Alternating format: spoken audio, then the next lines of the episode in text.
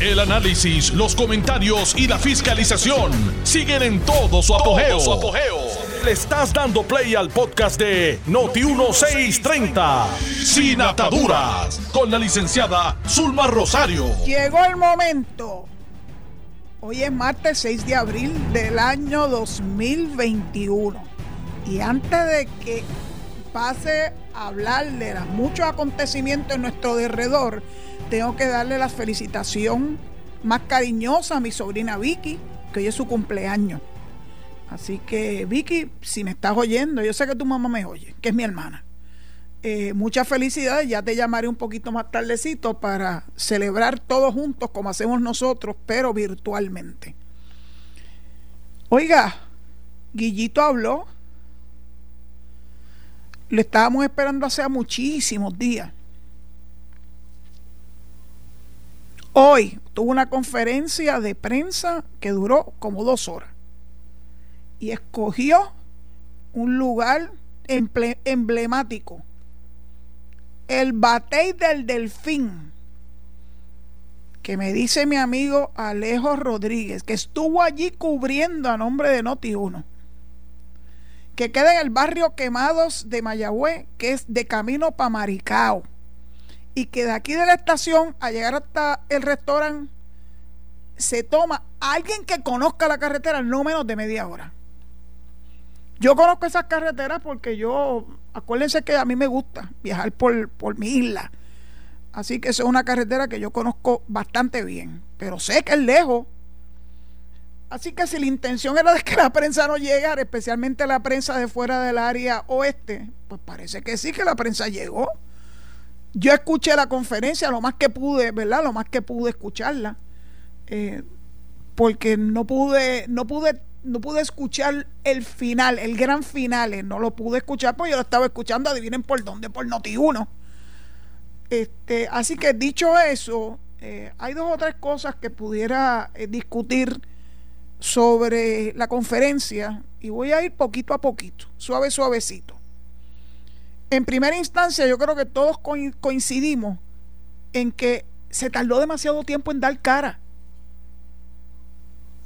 Y eso da espacio a que la gente se especule, se haga todas estas historias en la cabeza de por qué el alcalde no aparece.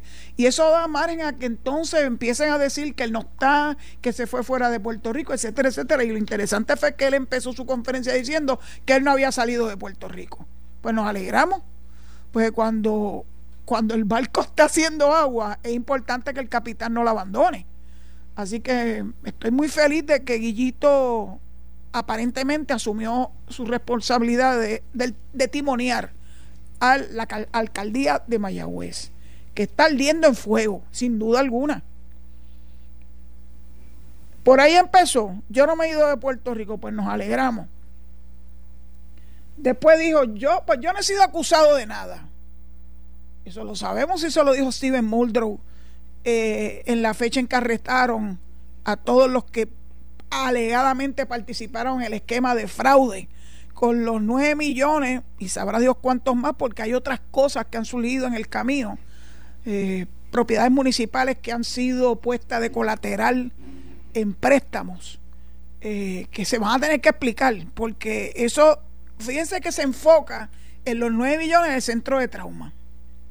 Y es interesante lo que él dice, esos 9 millones. Esos 9 millones se los asignó la Cámara presidida por Jennifer González, nuestra comisionada residente en Washington.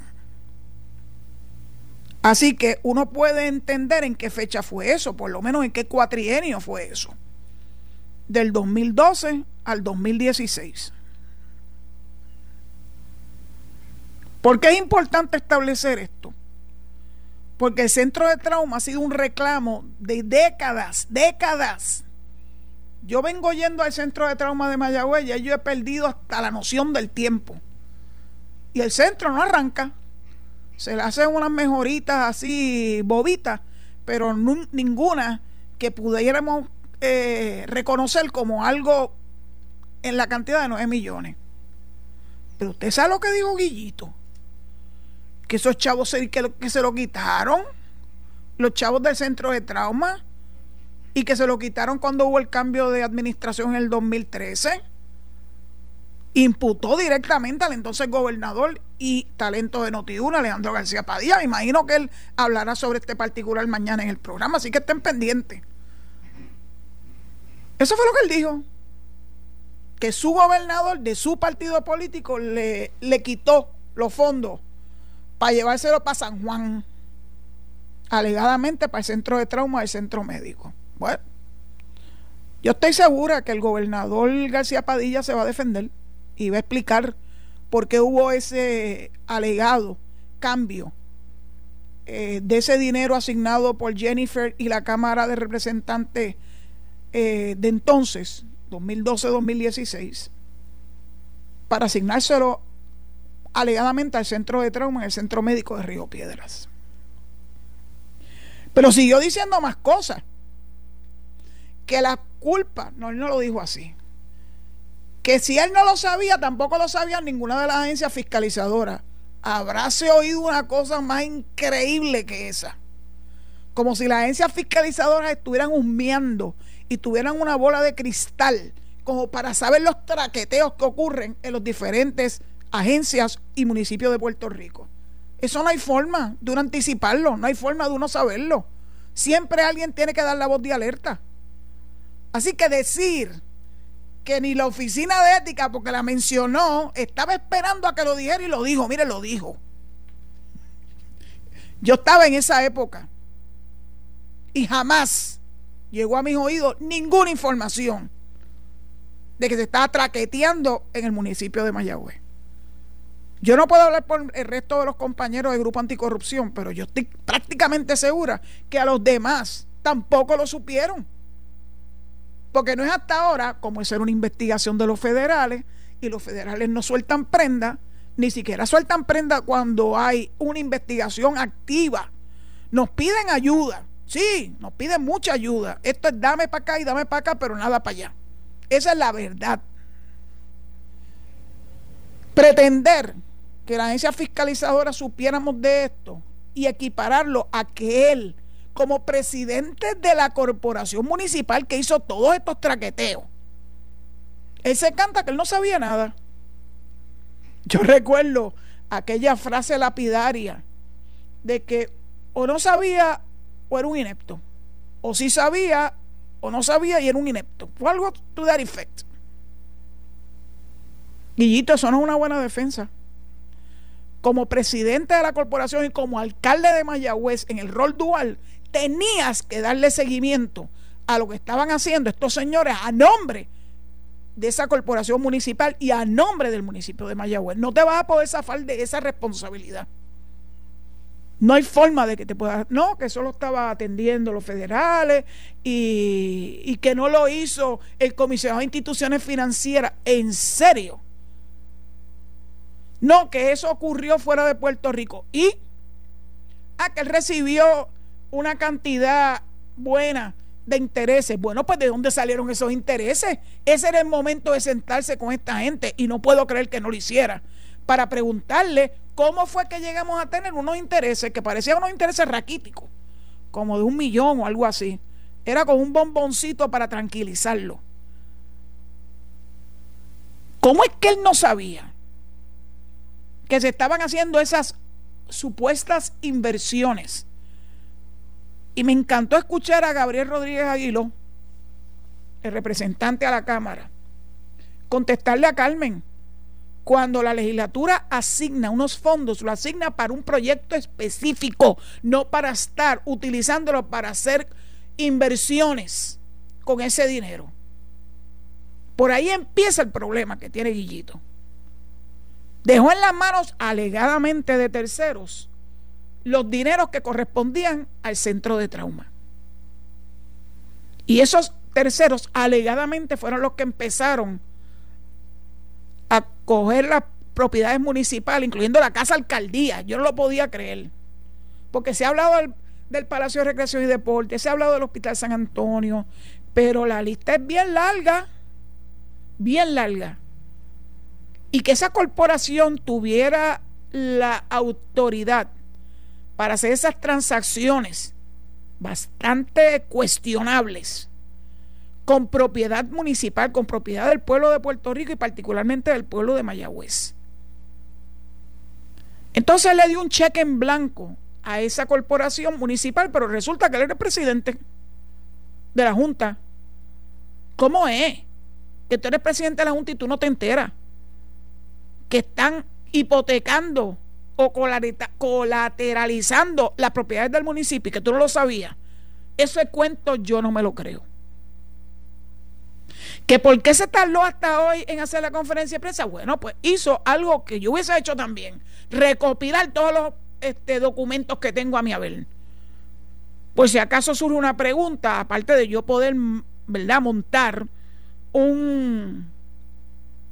Bueno, yo, no, yo, yo quiero llamarlo de la forma correcta, una conferencia con todos los datos que tengo a la mano. Pues claro que le tomó tiempo, porque él trajo hasta, hasta emails.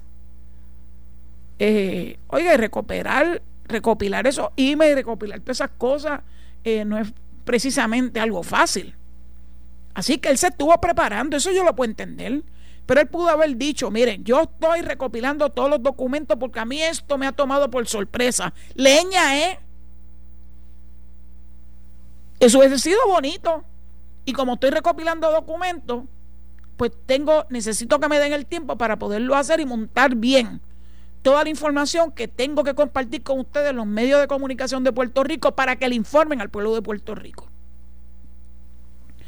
Así que pues yo, la verdad es que yo lo oía y lo oía y la verdad que el hombre es un, es un, es un, es un astro. Él nunca habló de él, él habló del el alcalde de Mayagüez, como si fuera otra persona, como en tercera persona. Que eso es una cosa brutalmente eh, táctica. Es como no soy yo, el alcalde de Mayagüez. Pero resulta que él y el alcalde de Mayagüez son una misma persona. Por más que te trates de separar, tú eres el alcalde de Mayagüez hace 28 años. Y él lo dice con mucho orgullo, que hace 28 años el alcalde de Mayagüez. No ha sido otro, salvo algunos periodos pequeños, me imagino, en donde él ha asignado a terceros a ser alcalde interino, como hizo con el ingeniero eh, recientemente no con el vicealcalde, no con el administrador municipal, con el ingeniero a cargo de los proyectos de infraestructura. Pero lo que llama poderosamente la atención, por lo menos durante el curso de la eh, conferencia que yo escuché, me quedé con las ganas de escuchar la contestación del alcalde al issue de la presencia de su hermano como un empleado de alto nivel, de alta jerarquía del municipio y que lo que dice todo el mundo es que verdaderamente el hombre era el poder detrás del trono. Un tal Osvaldo Rodríguez.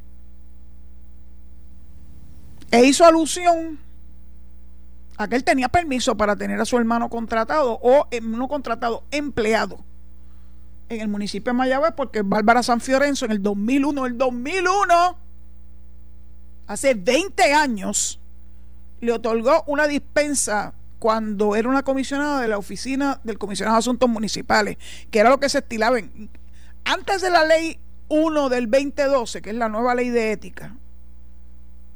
Habían muchas entidades que podían otorgar dispensas, entre ellos el OCAM, el Departamento de Estado, hasta el propio gobernador ya a partir de la ley 1 del 2012 eso cambió. Primero ya no se llaman dispensa. A mí la palabra dispensa nunca me gustó. Porque daba un aura como de que me estoy haciendo la vista larga. Y te estoy dispensando para que hagas algo que la ley dice que no puedes hacer. Se llaman autorizaciones. Y es bien interesante porque yo salí de la oficina de ética en agosto 18 del 2019. Hace más de un año y medio. Y todavía me llaman para preguntarme si yo recordaba X o recordaba Y. En serio. Yo tengo una buena memoria, pero ¿saben una cosa? Yo me he hecho el firme propósito de borrar cinta. Porque al fin y al poste los documentos hablan por sí mismos. Y para, para uno protegerse uno mismo y el disco duro a esta edad se llena, está lleno. Así que yo no puedo permitir que el disco ducto, el, el disco duro, que tengo que defragmentar cada cierto tiempo, como hizo un amigo mío que se llama Ángel Santos, se llene. Porque yo necesito mi espacio. Así que lo que les dije, miren, llamen a la oficina de ética, no me llamen a mí. La oficina de ética tiene un excelente director ejecutivo, se llama Luis Antonio Pérez Vargas. De acá del área oeste de Moca. Un extraordinario servidor público. Pues no me llamen a mí. Y no, yo no voy a hablar de eso, yo no me voy a dejar entrevistar por nadie. De hecho, Alex Delgado puede dar fe que él estuvo buscándome durante tres semanas para ofrecerme este programa y yo le huyía como el diablo a la cruz porque no quería tener ningún tipo de interacción con la prensa. Si ya yo terminé, ya yo terminé, y si hay una persona que está a cargo, pues esa persona que está a cargo a quien tú tienes que entrevistar, medio que sea, el medio que sea, radial, televisivo, este, por escrito, eh, por internet, este, por redes sociales. It's not me, not me anymore. Thank God. De hecho, hubo una que me dijo, necesito hablar con algo contigo. Y yo dije, ¿conmigo? You must be kidding me. No. Toma el teléfono de la persona que está a cargo de prensa, que es extraordinaria. Habla con ella para que ella te ponga al tanto de cualquier expresión, si alguna, que la oficina va a dar. La oficina no acostumbra a dar muchas expresiones, especialmente si se trata de casos que pueden estar bajo investigación o que están bajo investigación. Porque los daña. Y a veces a la gente se le hace difícil. ¿Que tú no sabías esto? Pues no, no lo sabía. Porque cuando salgo sale algo público, lo que yo hacía siempre era referirlo inmediatamente a las investigaciones. Y en las investigaciones lo evaluaba y si habían potenciales violaciones a la ley de ética, pues ellos se encargaban de todo el proceso de investigación y de formularle una querella al servidor público que había alegadamente violado la ley de ética. Eso no lo hace quien dirige la oficina. No tendría uno tiempo ni para respirar. Para eso está esa área. Y esa área está con un grupo de abogados que nunca es suficiente nunca es suficiente. Y esos abogados hacen su trabajo. Y luego de que termine el trabajo y que se va a radicar la querella, entonces es que uno se entera de que hay una querella formal en contra de un X o Y servidor público, sea de alto copete o sea un servidor público de a pie. Así es como opera. Y hasta donde yo tengo conocimiento, no creo que haya dejado de operar de esa forma.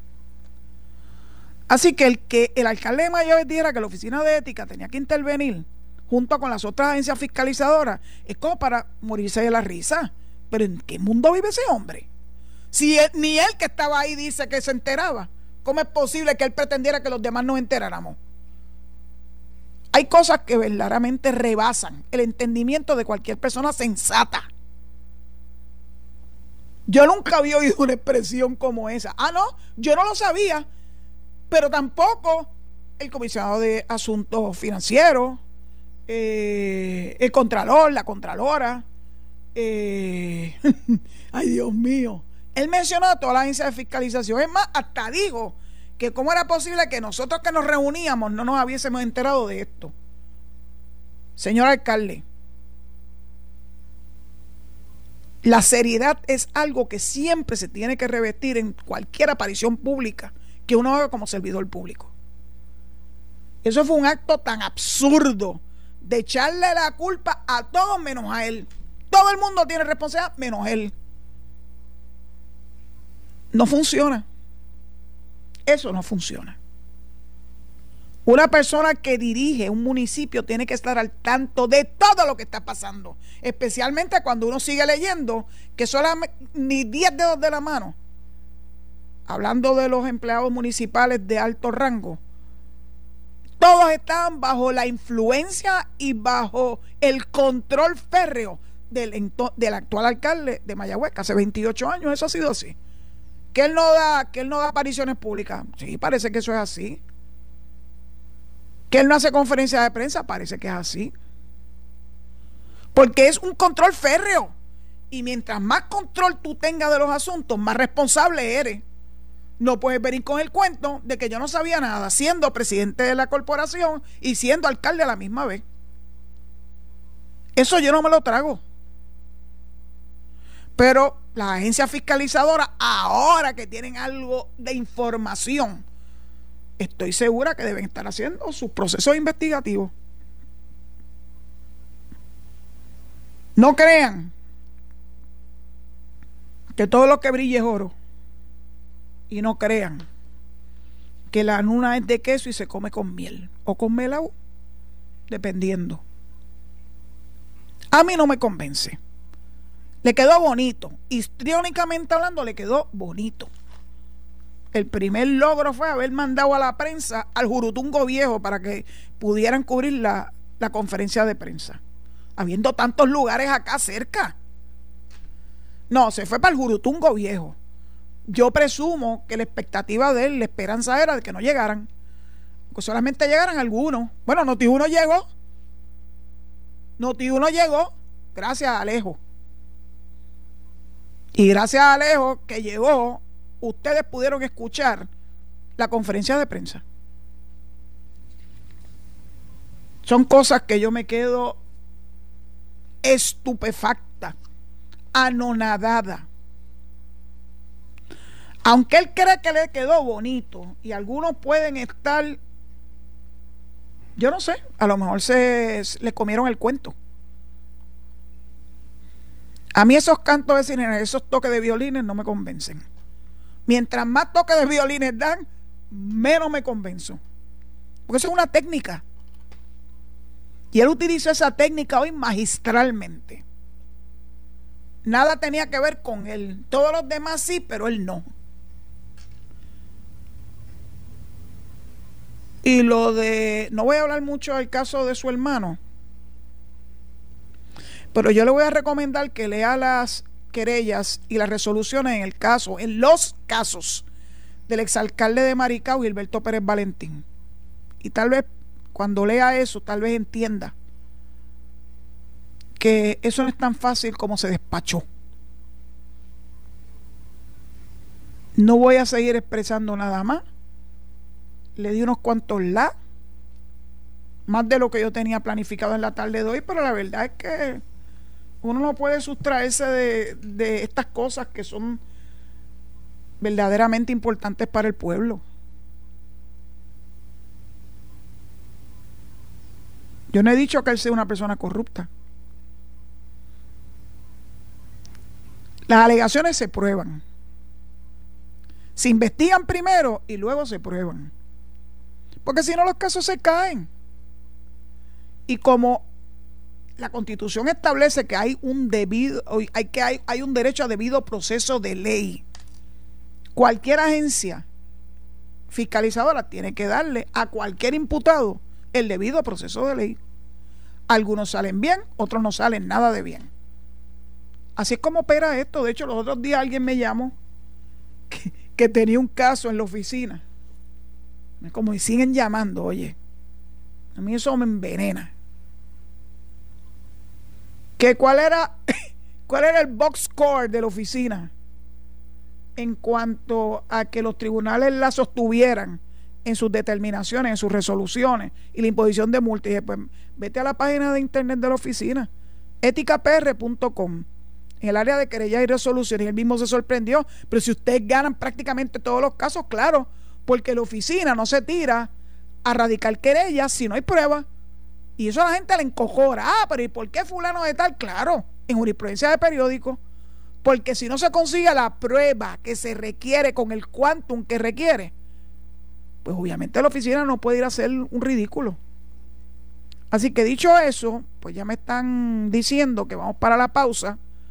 Eh, voy a hablar de dos asuntos más. Eh, y tan pronto regresemos y después entonces abrimos los teléfonos para que el público se pueda expresar. 758-7230. Estás escuchando el podcast de Sin Atadura. Sin Atadura. Con la licenciada Zulma Rosario.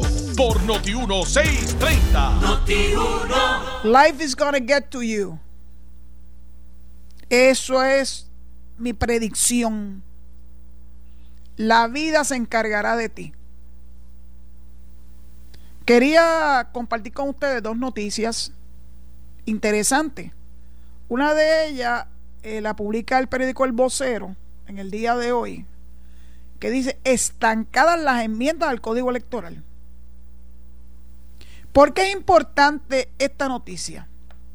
Ustedes se acuerdan cuál es el issue que utilizó el presidente de la Cámara, Rafael Hernández Montañez, mejor conocido como Tatito Hernández, que él no iba y el caucus de él no iba a confirmar al secretario de Estado designado Larry Seilhammer, que había sido, que ya fue confirmado por el Senado, que él no lo iba a hacer, ni su caucus, él mezcló el caucus en todo esto, para no asumir toda la responsabilidad, claro está. Hasta y tanto en cuanto se pusieran de acuerdo con las enmiendas al código electoral. Pues adivinen qué, el que representa al gobernador en esas conversaciones.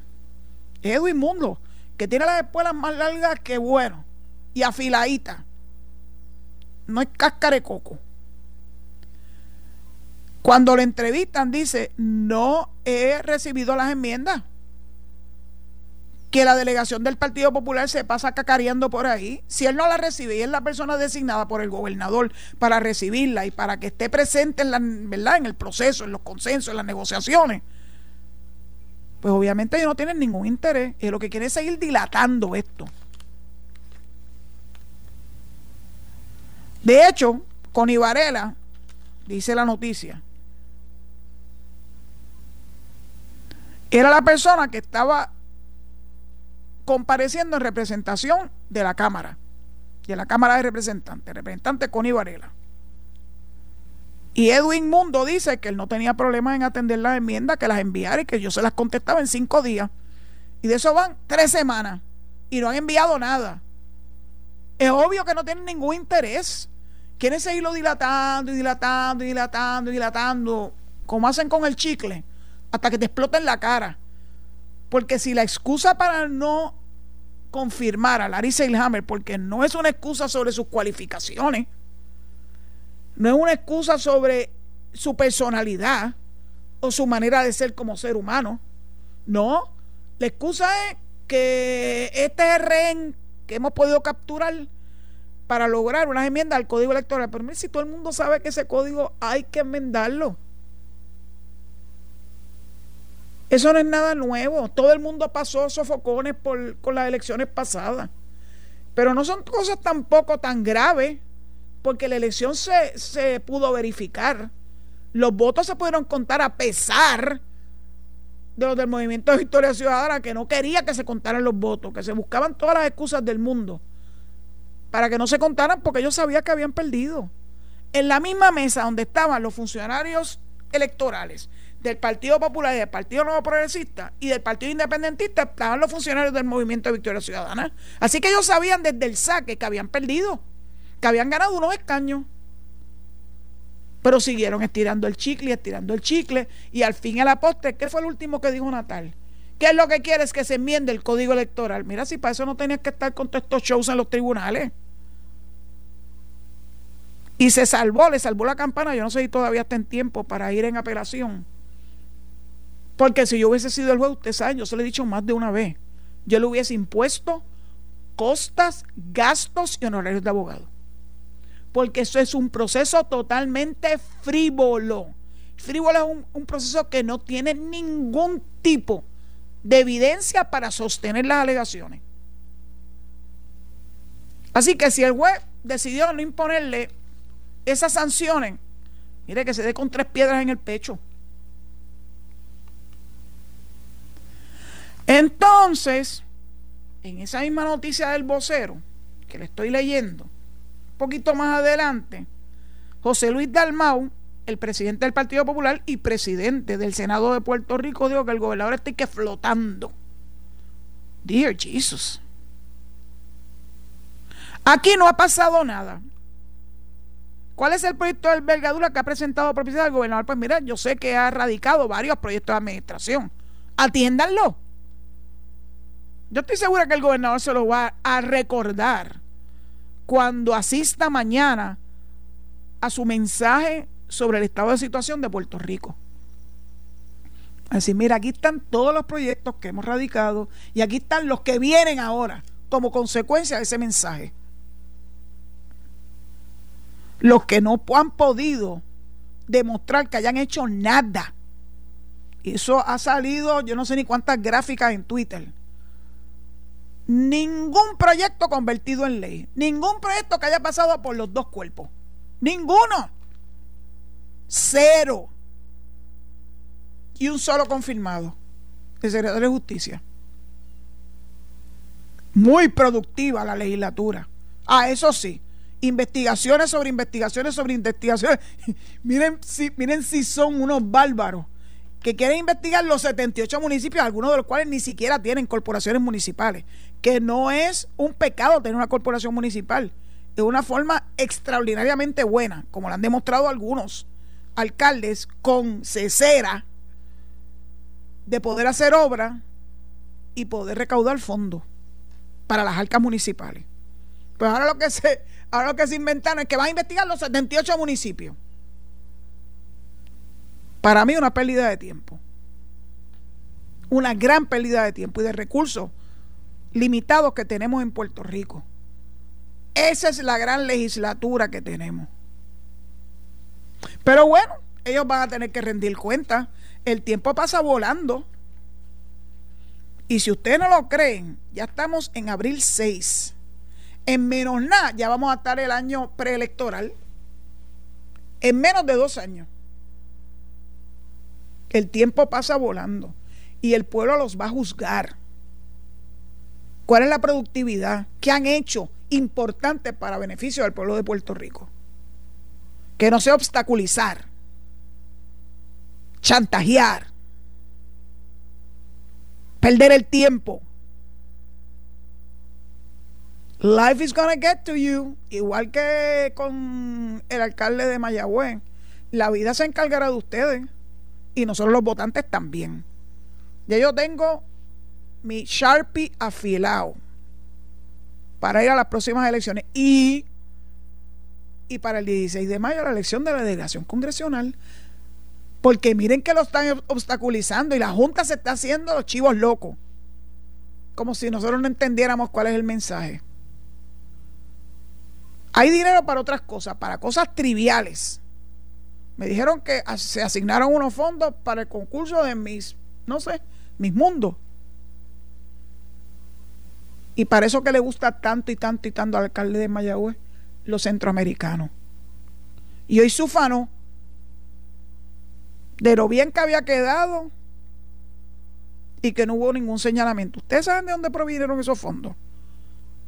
Puede haber habido alguna chispita, una lluviecita, una llovinita de, de dineros municipales. Pero esos fondos vinieron del gobierno estatal. Y adivinen quién estaba al mando del gobierno estatal. Luis Fortuño. Así que adjudicarse como propio lo que pasó ah, y que hubo ganancias. Lo que pasó con los huevos centroamericanos del 2010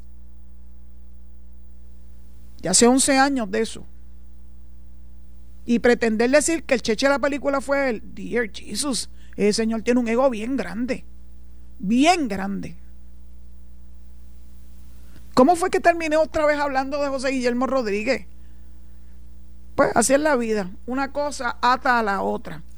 Y entonces, la última noticia antes de abrir la línea es algo importante que se publicó hoy en el Nuevo Día que los ingresos superan los recaudos del pasado año fiscal. Paquito Power. ¿Qué clase secretario de Hacienda tenemos? ¿Qué gracias, papá Dios, que no tuvieron que pasar por el calvario de una legislatura como esta para poderlo confirmar? ya venía, ya venía confirmado. Ha sido un secretario de Hacienda fuera de liga. Que sabe utilizar la, la, tecnología porque, bueno, él es un tequi. Y los tequis saben utilizar la tecnología utilizarla en este caso para beneficio del pueblo de Puerto Rico. Ya he leído tantos y tantos tweets de gente que radicó sus planillas de contribución sobre ingresos y que ya recibieron sus reintegros. Dios mío, ¿se acuerdan de Zaragoza? Años antes de que uno hubiera un reintegro. Años. ¿Por qué no? Y después viene con la excusa que no lo estamos pagando deuda. En serio. Es que este gobierno ha podido sobrevivir porque no paga deuda. Mire, señor. Lo único bueno que ha hecho promesa es darnos un espacio para que podamos levantar cabeza luego de todos los desastres que nos han tocado. ¿Verdad? Irma María, los terremotos, la pandemia. Y a pesar de todo ello, hemos levantado cabeza. Lo que nos faltaba hubiese sido también que estuviéramos desviando todo el dinero para pagarlo a, los acreedores, se les va a pagar. Se les va a pagar de una forma ordenada. Lo único bueno de promesa. Pero hubiésemos podido hacerlo si como Estado hubiésemos tenido acceso al código de quiebra. Pero como no lo somos, como somos una colonia, no tuvimos acceso a eso. Así que se inventaron promesa, que es el último reducto del sistema colonial que nos está aprisionando hasta que finalmente seamos Estado. Por eso es que no podemos dejar de luchar por el reconocimiento de los, de los 53% de votantes que votaron por la estadidad. Reconociendo que algunos de ellos ni siquiera eran PNP, cosa que me da una gran alegría. El pueblo abrió los ojos. No los van a seguir cogiendo de pensuaco.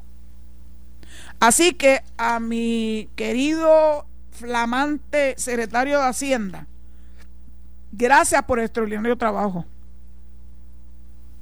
Gracias por llevar a buen puerto al Departamento de Hacienda. Estamos buscando buenos capitanes que lleven nuestros barcos a, puerto seguro. Bueno, pues vamos a abrir las líneas, aunque sea un ratito. Alejo, ¿qué tú crees? ¿Hay llamada? Sí. Ah, bueno, pues empieza a pasarla. Ya saben cuáles son los temas y ya saben que cuando digo adelante, usted rompa a hablar por ahí para abajo.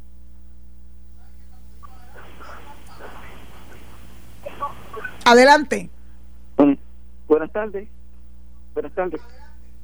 Este, licenciada, estoy de acuerdo 100% con lo que usted ha dicho. Eh, viendo la conferencia del, del alcalde y las preguntas que le hacían lo de los, los periodistas, este, el, señor se dirigió al alcalde, eran dos alcaldes, el de Mayagüez y, el señor José Guillermo. Le voy a hacer, y como si él sabía, pero como no se podía, no resolvió nada. Le quiero decirle algo, algo rapidito. Cuando estaba el gobernador eh, Fortuño, él puso una asignación especial para los que tuvieran una segunda residencia. Yo lo escuché precisamente por esta emisora, por Noti1. Por Noti1. Y escuché que había que pagar una asignación especial para los que tuvieran la, casa eh, este, alquilada, sesión 8, que ahí le no tiene que pagarlo pero no dijeron más nada y yo no me informé más nada, pues yo pues, estaba casa alquilada por sesión 8. Bueno, lo que pasó es que cuando fue transcurriendo el tiempo, esa asignación fue aumentando, yo tenía de conocimiento. Hubo un buen día cuando yo fui a, pasado que yo para que varias veces el CRIM, en una apareció asignación especial y a mí me dio con preguntar, mire, ya eso había subido, ya eso estaba como dos mil y pico de dólares. Y entonces yo le dije, mira, a ver, ¿qué yo puedo hacer? Porque yo tengo, yo le pide evidencia de la evidencia de la sesión 8 me dice, no, no, a usted no le exime, pues el desconocimiento no le exime que usted tenga que pagar. Así que a esto se lo tiene que aplicar porque la ley es aplicable a todo el mundo, es cierto. Yo quisiera mira, y le felicito porque está haciendo una tremenda evaluación. Eso es cierto. Así que, como usted ya expuso su caso, muy bien expuesto, por cierto, vamos a la próxima llamada. Porque dice Alejo que el cuadro está a punto de explotar. Vamos a la próxima llamada, adelante. Buenas tardes, licenciada. Adelante. Juan Alberto Urizares de Barceloneta. Pero, licenciada, lo primero que dijo en la lejana y recóndita conferencia de prensa, Guillito, fue que los que dijeron que él se había ido fuera de Puerto Rico eran mentiras. Empezó con eso para tratar de comunicar que los demás también eran falsos. Él le echó la, la, responsabilidad de esas muchas agencias. Un milagro que tampoco sabían sobre todo ese. Eh, no, no dijo que el, el gobernador de entonces también lo, no lo sabía. Fue un fiasco y va Edgar elogiando sus contestaciones con, en Carmen Joven. Gracias, licenciada. Muchas gracias a usted por su participación. La próxima llamada, por favor. Manuel Ramírez. Estoy en el Adelante. sí, Adelante. Manuel Ramírez, por acá. ¿Me oye? Adelante. Sí, de Viejo San Juan, graduado de la escuela que hoy en día es la Pedro Albizu. eh, déjeme decirle algo, cuando entré en high school en esa escuela, lo primero que nos dijo la maestra de high school, la de salón hogar, les voy a decir algo para que se lo guarden para el resto de su vida no confíen en los hombres que se pintan el pelo o se ponen peluca. Esas no son gente seria. Gracias. Coja otro.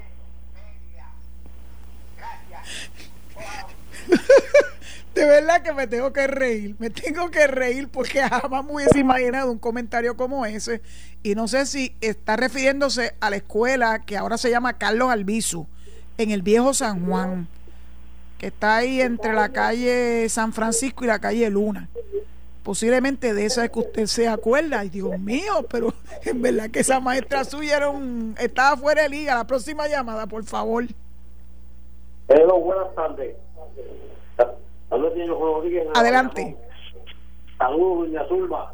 Espero que esté bien, que siga ahí muchos años más. Saludos. Este, todas las preguntas que le, que le hacían a, a, Guillermo, él nunca él nunca supo nada, ni si le había cantado firmado, había documentos firmados, nada, nada de lo que perjudicaba lo firmaba. ¿Y quién lo firmaba entonces? ¿Quién era el que mandaba en ese municipio? ¿Era quién era?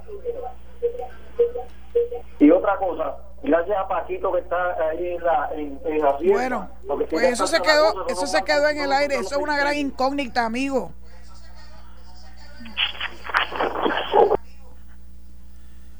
La próxima llamada, buenas tardes. adelante. Mira, te habla Pedro Carbonera, muchísimo gusto. Mira, estoy, para que sepa, tengo, yo no uso peluca y tampoco tengo el pelo negro, ¿está bien? Mira, yo no, no, no confío mucho en las conferencias de prensa, porque usted sabe que la prensa aquí está un poquito parcializada, ¿verdad? Este, y usted puede arreglar una serie de preguntas y tener un montón de, contestaciones a esas preguntas y decir lo que usted quiera. Y por hablar, ¿verdad? A nadie lo han matado y ese hombre dijo todo lo que le dio la gana y verdaderamente este las cosas que él dijo sonaron bonitas y el hombre eh, se expresa muy bien, pero yo creo que el pueblo está claro, no le estamos creyendo, ¿verdad? Por otro lado, si usted me permite, eh, yo quiero dar un avisito, es que vamos a, próximamente va Adelante. sí, tú me oyes, este licenciada. Es Carbonera. ¿Me oyes? Sí. Yo lo pues oigo. ok. Pues el asunto es que yo lo que quiero dar un consejo, el asunto es que yo quiero dar un consejo y es que como van a empezar las clases, no estamos acostumbrados a tener los bebés en los carros, es probable que vuelva a ocurrir un accidente con los niños que se nos olvidan en los carros. Y yo le he pedido de favor que me permita dar un consejo al público. Y es que si usted pone un bebé en su car seat y usted se quita un zapato y lo pone al lado, eso le va a recordar que tiene ese bebé. Por favor, no dejemos un bebé en un carro, por favor, eso es una desgracia.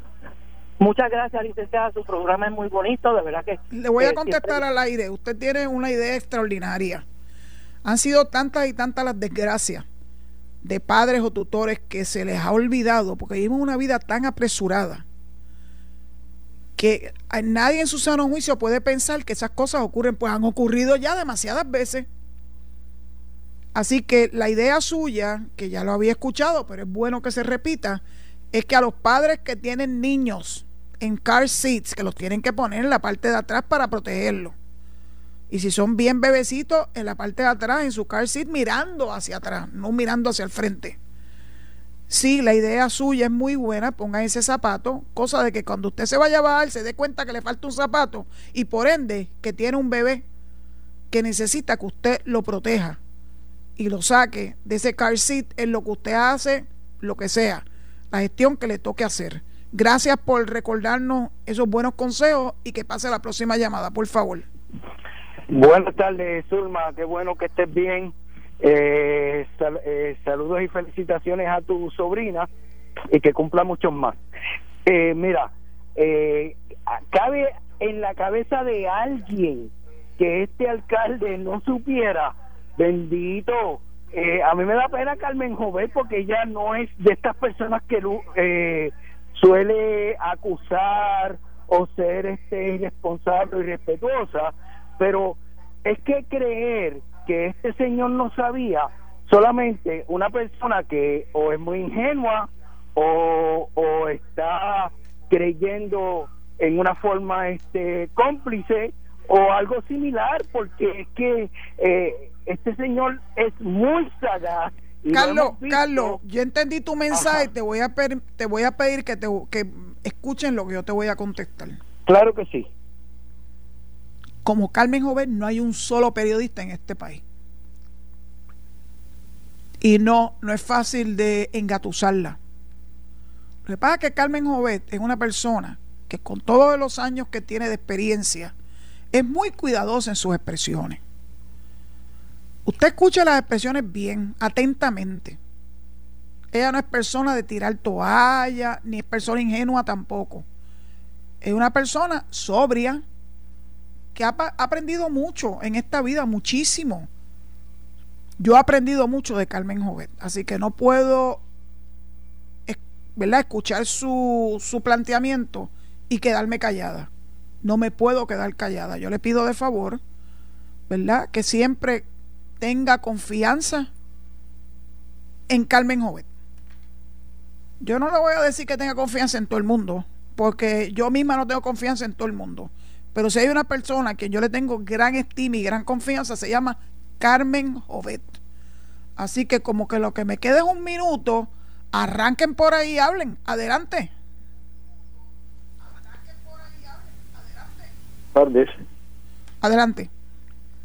Para mí es un honor saludarle a usted y a todo Puerto Rico, licenciada, y queremos que el pueblo de Puerto Rico, especialmente el gobernador de Puerto Rico, que tome carta con este asunto, que haya una respuesta para el país, con esto que está pasando en el país, con el alcalde de Mayagüez. Y exhorto al gobernador de Puerto Rico, al Senado, a la Cámara, a los presidentes que dirigen este país, que se unan y haga una respuesta al país con este acontecimiento con el alcalde de Mayagüez. Y pido encarecidamente al 630 que se aclare a todo Puerto Rico lo que está sucediendo en el pueblo de Mayagüez y exhorto al gobernador de Puerto Rico. Amigo, le voy a contestar al aire brevemente porque ya se me acabó el tiempo. Porque Alejo le da fast forward al reloj. Es culpa de Alejo, no es mía. Yo sé que cuando ocurren estas cosas, el pueblo se siente como un poco aturdido. Pero tiene que tener fe en que las autoridades van a hacer su trabajo. No es el gobernador. El gobernador gobierna al Ejecutivo. Y aunque los municipios también son parte del Ejecutivo, no le responden al gobernador. Le responden a sus pueblos porque ellos fueron elegidos. Esto fue el podcast de Noti1630. Sin ataduras. Con la licenciada Zulma Rosario. Dale play a tu podcast favorito a través de Apple Podcasts, Spotify, Google Podcasts, Stitcher y notiuno.com.